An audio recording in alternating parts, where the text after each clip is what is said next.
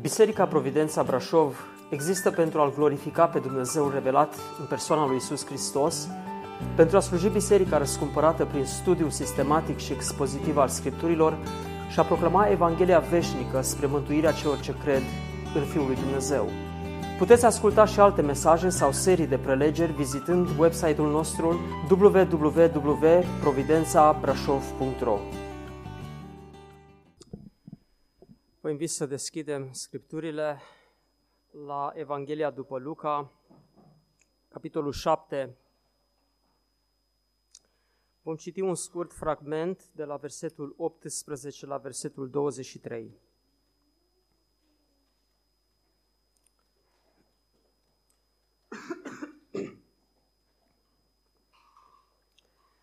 Luca, capitolul 7, de la versetul 18. Ucenicii lui Ioan au dat de știre învățătorului lor despre toate aceste lucruri. Ioan a chemat pe doi din ucenicii săi și a trimis la Isus să-l întrebe, Tu ești acela care are să vină sau să așteptăm pe altul? Aceștia când s-au înfățișat înaintea lui Isus, i-au zis, Ioan Botezătorul ne-a trimis la tine să te întrebăm, tu ești acela care are să vină sau să așteptăm pe altul? Chiar în clipa aceea, Isus a vindecat pe mulți de boli, de chinuri, de duhuri rele și multor orbi le-a dăruit vederea. Drept răspuns, Isus le-a zis, Duceți-vă de spuneți lui Ioan ce ați văzut și ați auzit. Ochii orbii văd, șchiopii umblă, leproșii sunt curățiți, surzii aud, morții învie și săracilor li se propovăduiește Evanghelia. Ferice de acela pentru care nu voi fi un prilej de poticnire. Amin.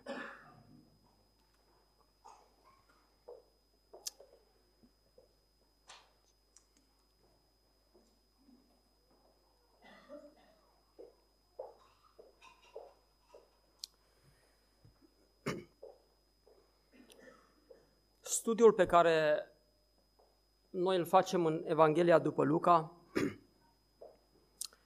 este un studiu care urmărește argumentele evanghelistului Luca, prin care acesta demonstrează că Isus Hristos este Fiul lui Dumnezeu. Întreaga Evanghelie este aliniată la acest scop și dorește ca în final să aducă o demonstrație incontestabilă în așa fel încât fiecare om să spună, da, din tot ce citim în mărturia acestui evanghelist, Iisus Hristos este Fiul lui Dumnezeu. și noi urmărim aceste demonstrații pe care le face Luca și am văzut demonstrație după demonstrație. Și atunci când în final tragem linie, noi am spune așa, fiecare cuget omenesc ar trebui să creadă cu putere că Isus este Fiul lui Dumnezeu. Cu toate acestea, realitatea este faptul că cei mai mulți nu cred lucrul acesta. Cei mai mulți oameni care trăiesc în această generație și care au trăit de la Domnul Hristos până în ziua de astăzi, generație după generație, a demonstrat că majoritatea nu crede, majoritatea nu crede că Isus este Fiul lui Dumnezeu. Unii consideră că El a fost un proroc, dar că nu a fost Fiul lui Dumnezeu. Alții consideră că a fost un mare învățător, dar nici de cum că ar fi fost fiul unui zeu, mai cu seamă al singurului Dumnezeu adevărat. Alții consideră că a fost un întemeietor de religie, dar nici de cum Fiul lui Dumnezeu. Unii ba chiar merg până acolo încât să spună nici n-a existat. Din punct de vedere istoric, n-a existat niciun Isus zis Hristosul, adică unsul, Mesia, trimisul. Și acum din partea lumii necredincioase, din partea ateilor, așa cum îi numim, te-ai aștepta să auzi astfel de lucruri.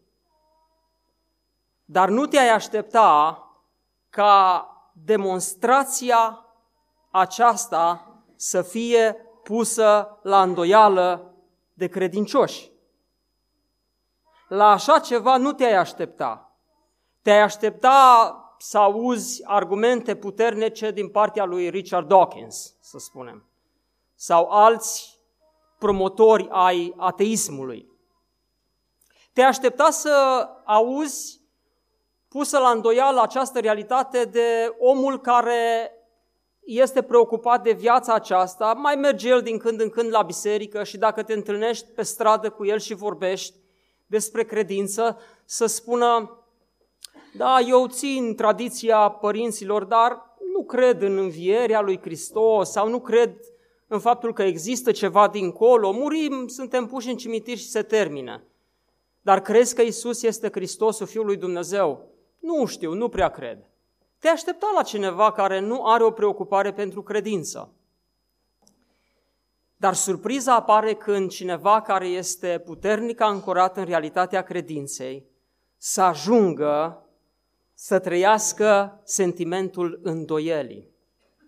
Cine s-ar fi așteptat ca după ce Domnul Isus Hristos și-a început lucrarea, a predicat Evanghelia, omul care a pregătit calea lui, omul care a zis, iată mielul lui Dumnezeu care ridică păcatul lumii, omul care atunci când l-a botezat pe Isus să spună, Doamne, nu eu ar trebui să te botez, ci eu ar trebui să fiu botezat de tine.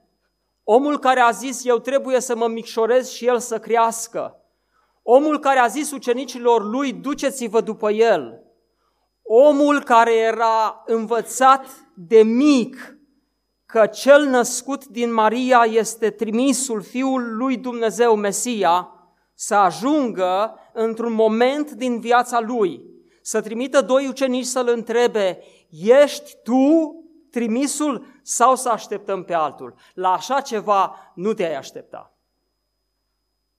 Și cu toate acestea, iată, dragii mei, acest lucru este o realitate. Mai mult decât atât, atunci când ne uităm în toată Scriptura, vedem de fapt că cei mai mari oameni ai credinței au ajuns la momente de îndoială. Ne uităm la Avram și îl vedem cum a trăit îndoială când Dumnezeu i-a spus că va avea un fiu. Ne uităm la Moise care a trăit și el îndoiala și frământarea trimiterii sale. Ne uităm la David, care în toți psalmii adesea luptă cu frământări și cu sentimente de îndoială. Ne uităm la Petru, ne uităm la toți ucenicii care atunci când Domnul Isus a fost arestat, au fugit cu toții. Și unii dintre ei au spus, noi trăgeam nădejdea că El este acela. Dar iată, ceea ce înțelegem în această zi, dragii mei, este faptul că fiecare credincios poate la un moment dat să lupte cu îndoiala. Ai trăit vreodată un moment în care credința ta a ajuns să fie zgâlțită puternic? Ai trăit un moment în care toate convingerile pe care le ai despre Dumnezeu, despre Domnul Isus Hristos, la un moment dat au fost mișcate de un seism puternic? Ai ajuns la un moment dat în care eșafodajul convingerilor tale a fost gâlțit puternic. Eu am trăit acest moment. Și au fost alții care au trăit astfel de momente. Îmi aduc aminte că fratele Charles Leiter ne învăța scripturile și un om care cunoaște foarte bine scripturile și ne mărturisea că a ajuns la momente încât să se îndoiască de existența lui Dumnezeu. Și când îl ascultam, pentru mine nu era ceva nou, pentru că a fost ispitit cu astfel de gânduri. În anumite momente am fost ispitit cu gândul, oare nu trăiesc o iluzie? Și mă speriam. Cum? După ce mi-am pus toată viața, după ce am trăit persecuție în vremea comunismului pentru credință, după ce am văzut atâtea evidențe ale lucrării lui Dumnezeu în viața mea, cum să mă trezesc acum să pun la îndoială însăși existența lui Dumnezeu? Dragii mei, lupta cu îndoiala este o realitate în viața credinciosului și este demonstrată în toată Scriptura. Și înaintea noastră stă astăzi Ioan Botezătorul, despre care Domnul Iisus spune că un astfel de om nu s-a născut pe pământ. Cel mai mare om. Cel mai mare om. Cel mai mare profet. Omul pe care noi, așa îmi spune, în ierarhia aceasta omenească, îl așezăm imediat după Hristos. Omul acesta s-a îndoit de însuși Domnul Isus Hristos. Acesta este o, o, o realitate, aceasta este o realitate, dragii mei. Faptul că în exercițiul credinței noi ne confruntăm cu îndoiala. Și nu știi niciodată când vine ispita aceasta. Îmi aduc aminte că eram la București, la facultate, și eram atât de pasionat, atât de fericit de modul în care Dumnezeu lucra în viața, în viața mea, ca student. Și la un moment dat, pentru că studiam literatura, și acolo în jurul Universității București erau oameni care vindeau cărți și nu erau prea multe, puteam cumpăra tot ce apărea bun așa în materie de literatură. La un moment dat am cumpărat o carte a unui uh, scriitor francez pe nume Albert Camus. Și am început să citesc această carte se vorbea în cercurile literare de Marele Camus și am citit uh, o nuvelă acestui scriitor pe nume Străinul. Vreau să vă spun, dragii mei, că citind această scriere, m-am intoxicat. M-am intoxicat de necredință. M-am intoxicat de îndoială. Când am terminat de citit, nu mai știam ce cred atât de puternică fusese pastila aia mică de 20 și ceva de pagini sau câte au fost, încât mi-a bulversat complet direcția în viață. O lună, două sau nu mai țin minte cât, eram complet debusolat. Nu mai știam ce cred. Unii poate au, au citit mărturia fratelui Iosif Țon, care știți, acum este puternic contestat de anumite cercuri evanghelice, trist lucru. Dar dânsul a început umblarea cu Dumnezeu și după un timp de umblare cu Dumnezeu, cred că prin anii 50, uh, sfârșitul anilor 50, el a avut un moment de cădere în necredință, în ateism. Și a trăit o perioadă într-o necredință declarată, deschis. Și apoi Harul lui Dumnezeu a lucrat și s-a întors la credință. Luptele acestea sunt reale. Care sunt lucrurile care ne duc pe noi în acele momente de îndoială?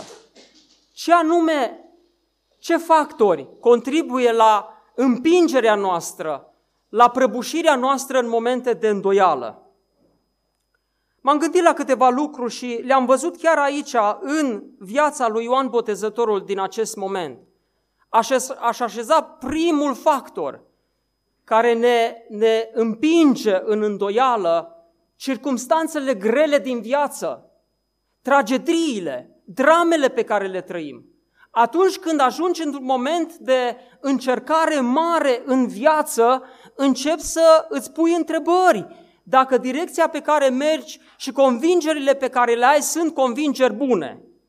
Ioan Botezătorul a fost un om care a propovăduit cu putere Evanghelia și pregătea calea lui Hristos. Din ce citim, se pare că după botez n-ar mai fi fost o altă întâlnire între Ioan și Domnul Isus.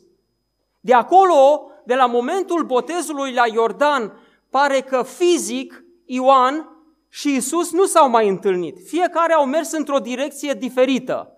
Ioan predicând mai departe botezul pocăinței și botezând, Isus propovăduind împărăția și botezând și el. Și ucenicii se uitau și ziceau Domnului, spuneau lui Ioan, iată că Isus botează. La un moment dat citim în, în Evanghelia după Ioan că Ioan și-ar fi trimis doi din ucenici și a, și a spus, mergeți după el. Și au apărut mărturii în care Ioan spunea, eu trebuie să, să scad și el trebuie să crească. Cu toate acestea, iată-l pe Ioan, la un moment dat, după ce confruntă pe Irod Antipa, care trăia în curvie, cu soția fratelui său, Irodiada, el s-a băgat în relația aceasta, i-a determinat să divorțeze și s-a căsătorit el cu Irodiada și Ioan a fost singurul care l-a confruntat public. Nu ți este îngăduit să trăiești cu nevasta aproape lui tău. Și ca reacție, și probabil mai mult împins de Irodiada, Irod l-a închis pe Ioan și l-a pus în temniță. Și acolo a stat o vreme, nu știm cât, luni de zile. A stat o vreme. Și Ioan știa că sunt două alternative. Ori stă acolo până moare în închisoare, ori este executat. Asta era perspectiva care l aștepta. Și în momentul acela, Ioan începe să lupte cu îndoiala. Oare tot ce am făcut eu până aici a avut rost?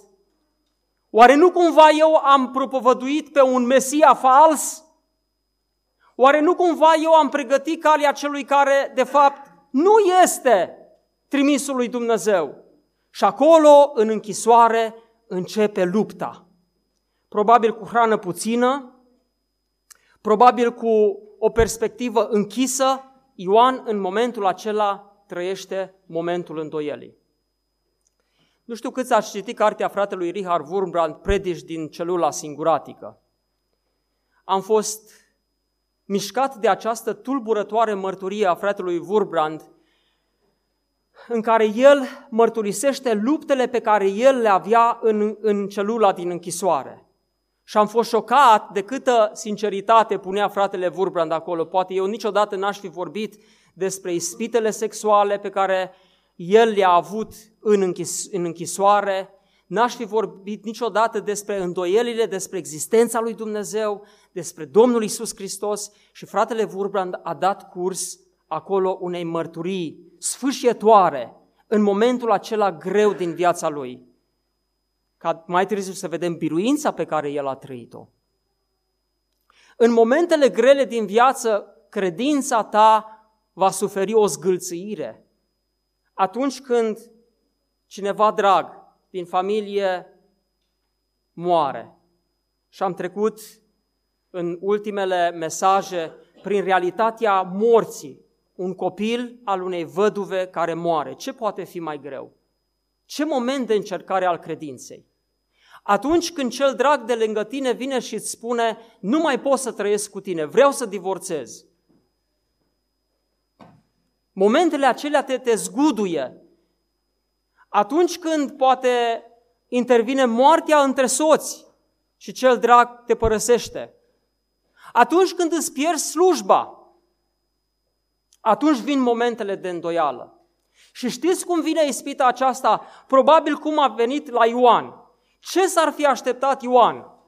S-ar fi așteptat ca dacă acesta este Mesia, să instaureze puternica împărăție pe pământ și el care este trimisul, să fie unul care este capitanul, generalul oștilor împărăției lui Mesia. S-ar fi așteptat măcar că dacă nu era perspectiva aceea extraordinară a instaurării împărăției mesianice, cel puțin acesta care este numit Mesia, mai mult, verișorul lui, să vină la el în închisoare, să facă o minune. Dacă a înviat fiul unui, unei văduve, de ce nu l-ar putea scoate din închisoare? Și omul acesta stă acolo cu mâinile peste cap și zice, ce se întâmplă? Eu mă apropii de moarte.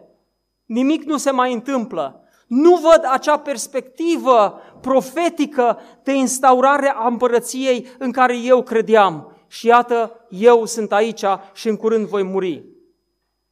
Știți cum vine la noi ispita? În momentele grele din viață, circumstanțe grele, dramatice, tragice chiar? Știți cum vine? Doamne, eu am fost credincios. De ce trec eu prin astfel de momente? N-am demonstrat credință? N-am umblat cu tine, Doamne? De ce acum sunt lăsat și am sentimentul părăsirii de tine? Oare ești undeva? Oare nu am crezut o minciună? Iată cum vin astfel ispitele în viața noastră. Așa vine îndoiala când suntem greu încercați. Așteptăm. Așteptăm să fim binecuvântați și avem sentimentul că nu suntem binecuvântați. Așteptăm ca Domnul să ne răspundă și s-ar putea să fie tineri care așteaptă să, să intre într-o relație cu un partener de viață și spun, Doamne, dar până când? Până când? Eu am încercat să fiu credincios și iată, anii trec, 30, 30, 40, Doamne, de ce? Înțelegeți? Lupte de genul acesta și avem sentimentul că Dumnezeu nu răsplătește credincioșia noastră. Așa vine ispita, așa vine îndoiala. Circumstanțe grele. Al doilea factor care ne împinge pe noi în situații de îndoială sunt așteptările greșite. Avem adesea așteptări greșite. Ioan era acela care avea o proiecție, o așteptare despre cum este acest Mesia. Și el se gândea că așa cum era opinia generală, acest Mesia când vine, instaurează o împărăție pe care nicio împărăție nu poate birui. Și așteptarea lui, conform tuturor profețiilor, avea o anumită imagine, era un anumit tablou, iar ceea ce el vedea era cu totul și cu totul diferit decât ceea ce aștepta. Dragii mei, ar vrea să, aș vrea să vă spun că și noi avem astfel de așteptări. Și noi trăim astfel de, de frământări. Și noi trăim astfel de proiecții. Că dacă noi suntem credincioși, ar trebui să fie așa. Și cu toate acestea, adesea, așteptările noastre nu se întâlnesc cu proiecțiile noastre. Sau proiecțiile noastre nu se întâlnesc cu realitatea. Din potrivă, trăim ne uităm și tot ce vedem în jurul nostru adesea poate contrazice ceea ce noi am dori sau am aștepta. Unii se uită în jur la realitatea lumii căzute, la suferință, la războaie și încep să fie zgâlțâiți în credința lor. Soția mea era în legătură cu o uh, soră care era foarte atrasă de tot felul de documentare despre toate ororile care se întâmplă în lumea aceasta. Și se uita la multe documentare despre Holocaust, la multe documentare despre copiii din Africa care mor de malnutriție, la uh, documentare despre uh, avort, la documentare despre uh, uh, uciderea copiilor și traficul de carne vie și foarte atrasă de toată zona aceasta. Iar rezultatul era lipsă de încredere că Dumnezeu este un Dumnezeu bun. Că altfel ar trebui să fie. Și așa vine acuza din partea lumii. Dacă Dumnezeu este un Dumnezeu bun, n-ar trebui să fie suferința care o vedem aici. Observați? Ceea ce înțelegem noi și realitatea. Dacă Dumnezeu este un Dumnezeu drept, N-ar trebui să fie atâta nedreptate pe pământ. Din nou, conflictul acesta între așteptările lumii, proiecția populară a lumii despre Dumnezeu și realitatea care se întâmplă. Și noi suntem aici în lupta aceasta. Și adesea concepția populară ne poate influența atât de mult încât noi, ca și credincioși, să începem să trăim sentimentul că Dumnezeu nu este bun și că El nu este drept. Iată cum vine din nou sentimentul îndoielii, așteptările greșite. Dar un al treilea motiv pe care îl văd aici în uh, inima lui Ioan, botezătorul, și care l-a împins pe el într-o frământare a necredinței sau a îndoielii, este revelația incompletă. Gândiți-vă puțin, ce a văzut Ioan din realitatea pe care a trăit-o până în momentul acela. A auzit despre schimbarea apei în vin din Cana Galilei, a auzit despre vindecările care au fost în Capernaum, a auzit probabil de învierea fiului văduvei din Nain și alte câteva lucruri pe care ucenicii lui Ioan le-au comunicat lui Ioan. Puține lucruri, dar Ioan n-a văzut restul lucrării lui Hristos. Ioan n-a văzut învierea glorioasă a lui Hristos. Ioan nu a văzut înălțarea lui Hristos la Tatăl. El nu a avut parte de o revelație completă și pentru că era în zona aceasta a unei revelații incomplete, Ioan se uita la acea bucată și începe să stea și să se îndoiască. Știți cum apare îndoiala în viața noastră în sensul acesta? Trăim momente de frământare în viață. Și trăim, de fapt, doar o parte a experienței din acea frământare. Și suntem conștienți că nu acolo este capătul experienței. Și cu toate acestea, doar pe bucata aceea de drum pe care o trăim, începem să ne certăm cu Dumnezeu. De ce, Doamne? De ce mă lași? De ce? De ce omul acesta? De ce așa? Săptămâna aceasta nu știu dacă a fost sau nu a fost cea mai grea săptămână din tot procesul acesta de construcție. Vă spun, au fost niște lupte cu, parcă cu niște duhuri străine. Să stai în fața unui om căruia îi demonstrezi cu cifre că s-au făcut greșeli, că s-au făcut modificări ca să iasă lui mai mult și omul să spună, nu e adevărat. Parcă asistam la dezbaterea între Trump și Clinton. Adică unul demonstrează lui că a făcut fraudă și ăla zice nu e adevărat. Ăla altul demonstrează că și el a făcut fraudă și zic nu e adevărat. Cu alte cuvinte, poți să demonstrezi totul și celălalt îți spune nu e adevărat. Așa am trăit săptămâna aceasta. Și vreau să vă spun, toată frământarea aceasta m-a, m-a împins la un moment dat aproape într-o depresie. Gândindu-ne că omul acesta poate să se întoarcă cu mult rău. De fapt, a început o campanie de, știu eu, de atac, de contraatac din partea lui. Și am stat și m-am gândit, astăzi dimineață Duhul lui Dumnezeu mi-a descoperit realitatea aceasta pe care doream să o predic, dar vă, vă spun că ieri nu o trăiam. Faptul că povestea nu s-a sfârșit. Este doar o parte. Și când se va sfârși, va fi bine pentru că Dumnezeul nostru este un Dumnezeu care lucrează toate lucrurile împreună spre binele celor ce-L iubesc pe El. Nu știu în ce fază a încercării te afli în momentul acesta. S-ar putea să fie o fază în care să te îndoiești mult de bunătatea lui Dumnezeu. Bianca, am stat și ne-am rugat pentru ea. Nu cred că a fost pentru tine ușor, Bianca, după ce ai auzit diagnosticul, după ce a urmat operația. Și în frământarea aceea, toți pilonii credinței se mișcau, uite așa, în toate direcțiile. Și cu toate acestea, nu era sfârșitul acolo. Noi îl trăim aici și ne uităm cum bunătatea lui Dumnezeu s-a manifestat pe parcursul întregii experiențe. Era o cântare, un cântec, nu o cântare. Cântat de formația Pasărea Colibri. Foarte, foarte interesant.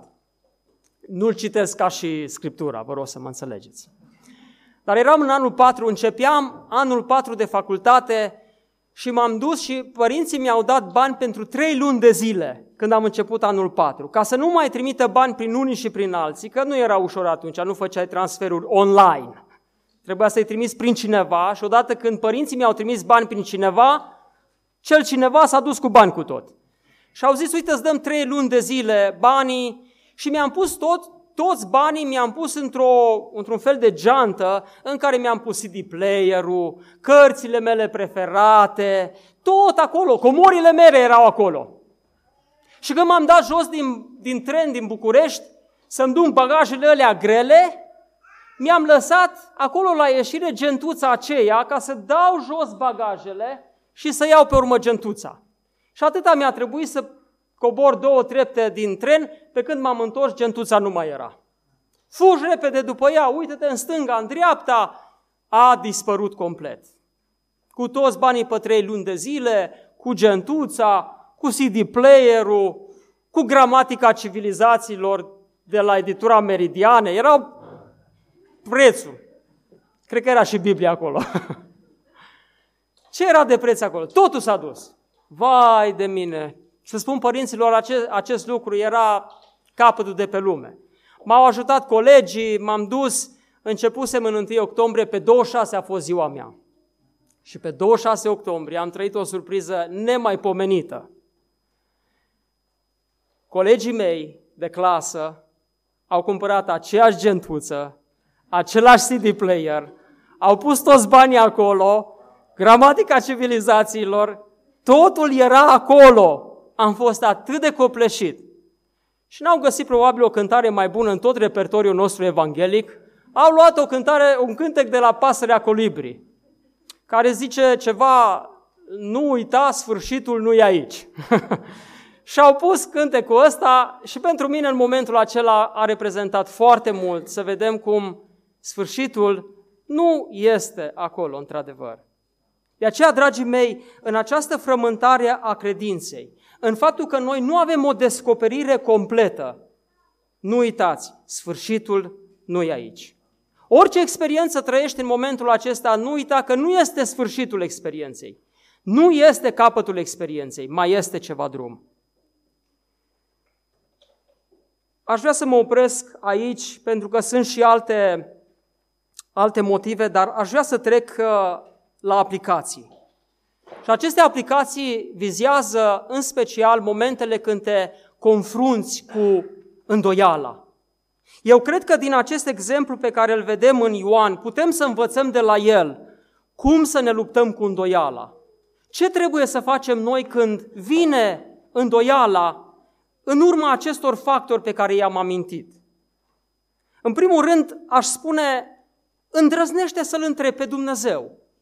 Când începi să te confrunți cu momentele grele din viață, nu-ți fie teamă să te duci la Dumnezeu și să-L întrebi, Doamne, de ce? De ce, Doamne? Vă aduceți aminte când uh, citim cartea Habacuc, acolo omul lui Dumnezeu, profetul lui Dumnezeu Habacuc, uh, nu înțelegea și zice, la un moment dat, m-am dus la locul meu de strajă și stam pe turn ca să veghez și să văd ce are să-mi spună Domnul și ce îmi va răspunde la plângerea mea. Habacuc nu înțelegea de ce Dumnezeu pedepsește poporul lui, Israel, printr-un popor mai rău. Acum înțeleg când cineva este pedepsit pentru rău prin cineva bun. Dar faptul că un alt popor mai rău e folosit de Dumnezeu să bată poporul său, nu înțelegea Habacuc și s-a dus înaintea lui Dumnezeu să-L întrebe, Doamne, de ce? Și versetul 2 din capitolul 2 spune, Domnul mi-a răspuns. Domnul mi-a răspuns și a zis, scrie prorocia aceasta și sapo pe table ca să se poată citi ușor. Dumnezeu răspunde. Îndrăznește să te duci înaintea lui Dumnezeu. Să știi un lucru.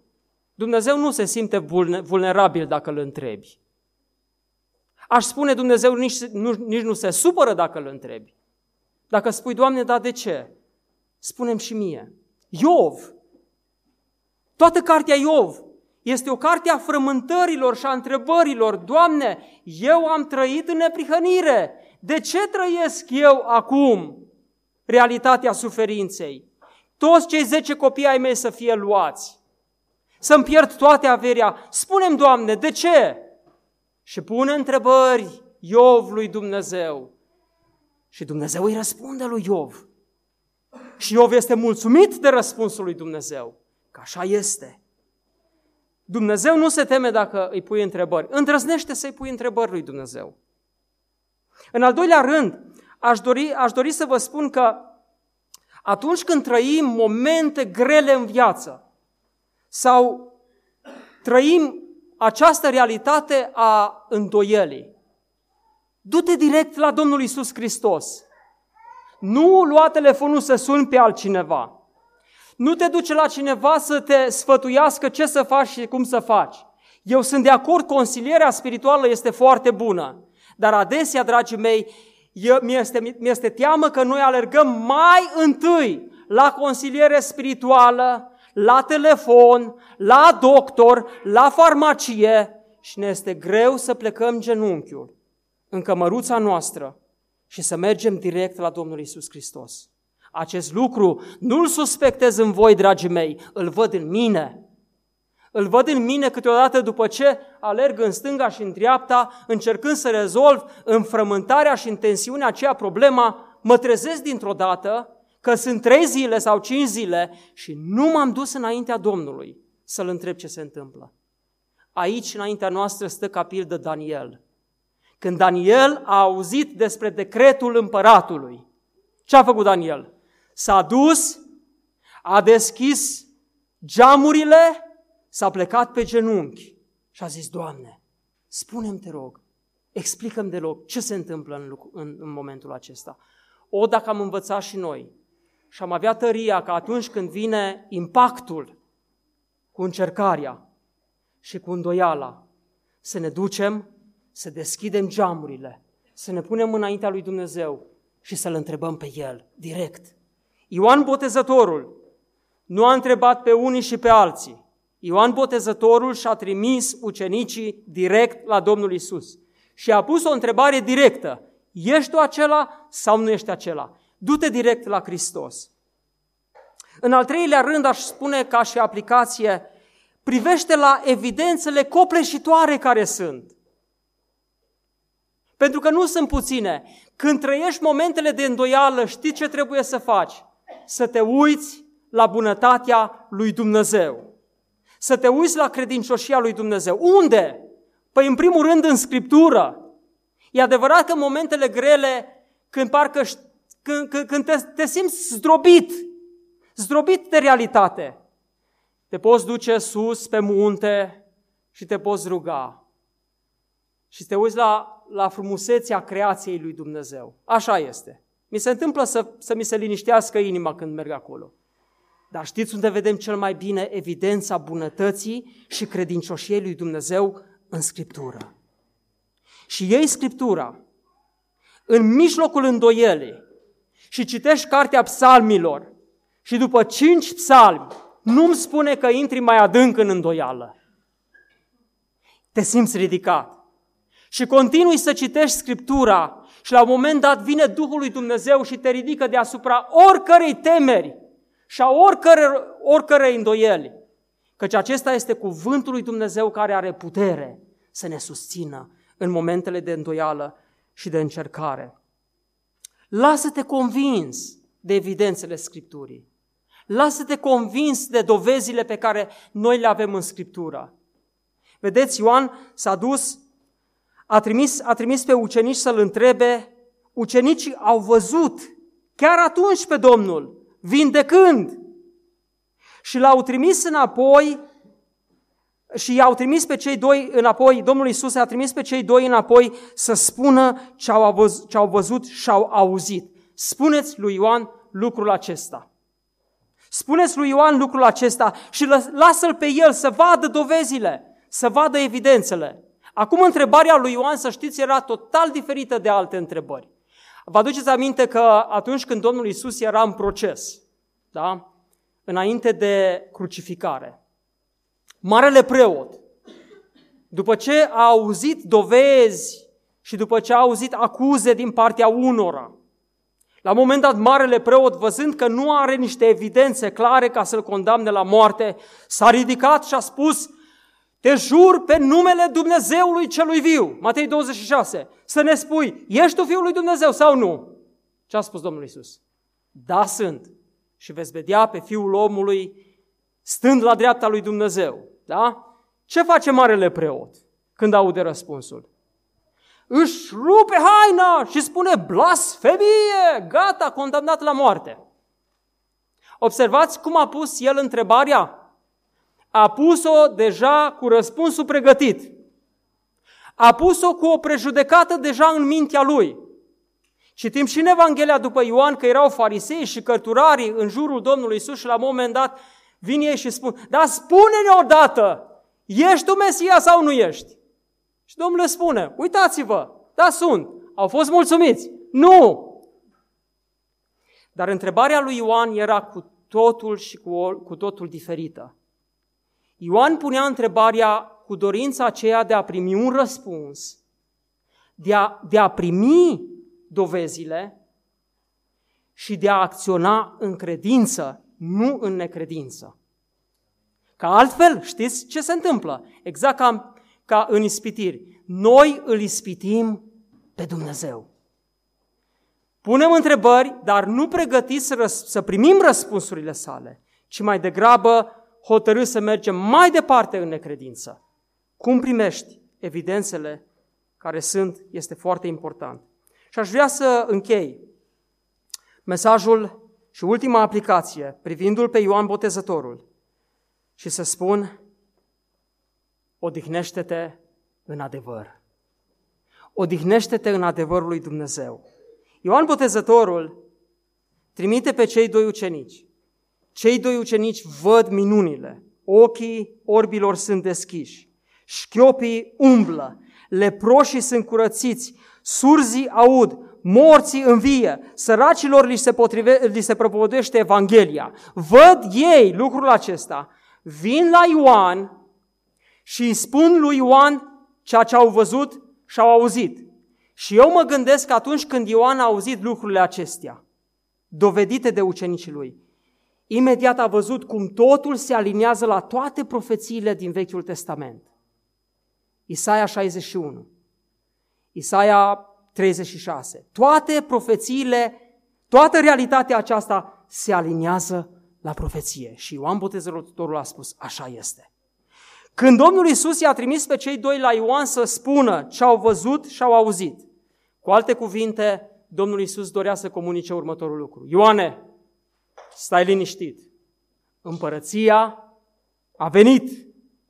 Împărăția se instaurează și profețiile se confirmă. Da, eu sunt acesta. Ioane, poți să mor liniștit. Poți să mor liniștit, Ioane, peste, peste puțină vreme vin și eu acolo. Stai liniștit, Ioane, totul este în regulă. În mijlocul încercării, dragii mei, știți care este partea interesantă?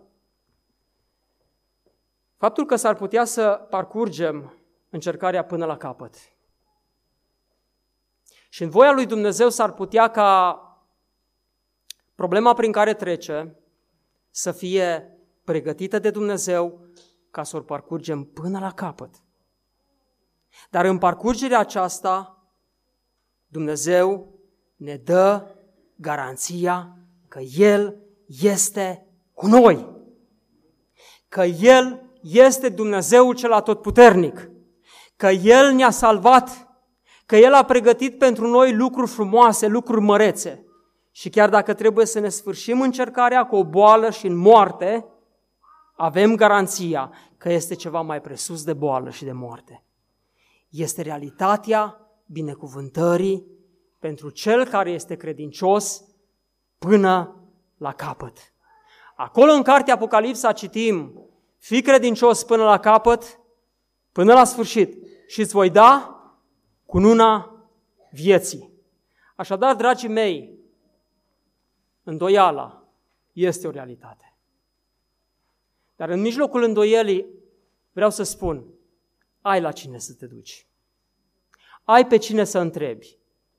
Și răspunsul care ți se dă Va fi un răspuns în care te poți odihni cu bucurie și încredere că El, Dumnezeul nostru, face toate lucrurile împreună, le lucrează spre binele celor ce iubesc pe El. Amin?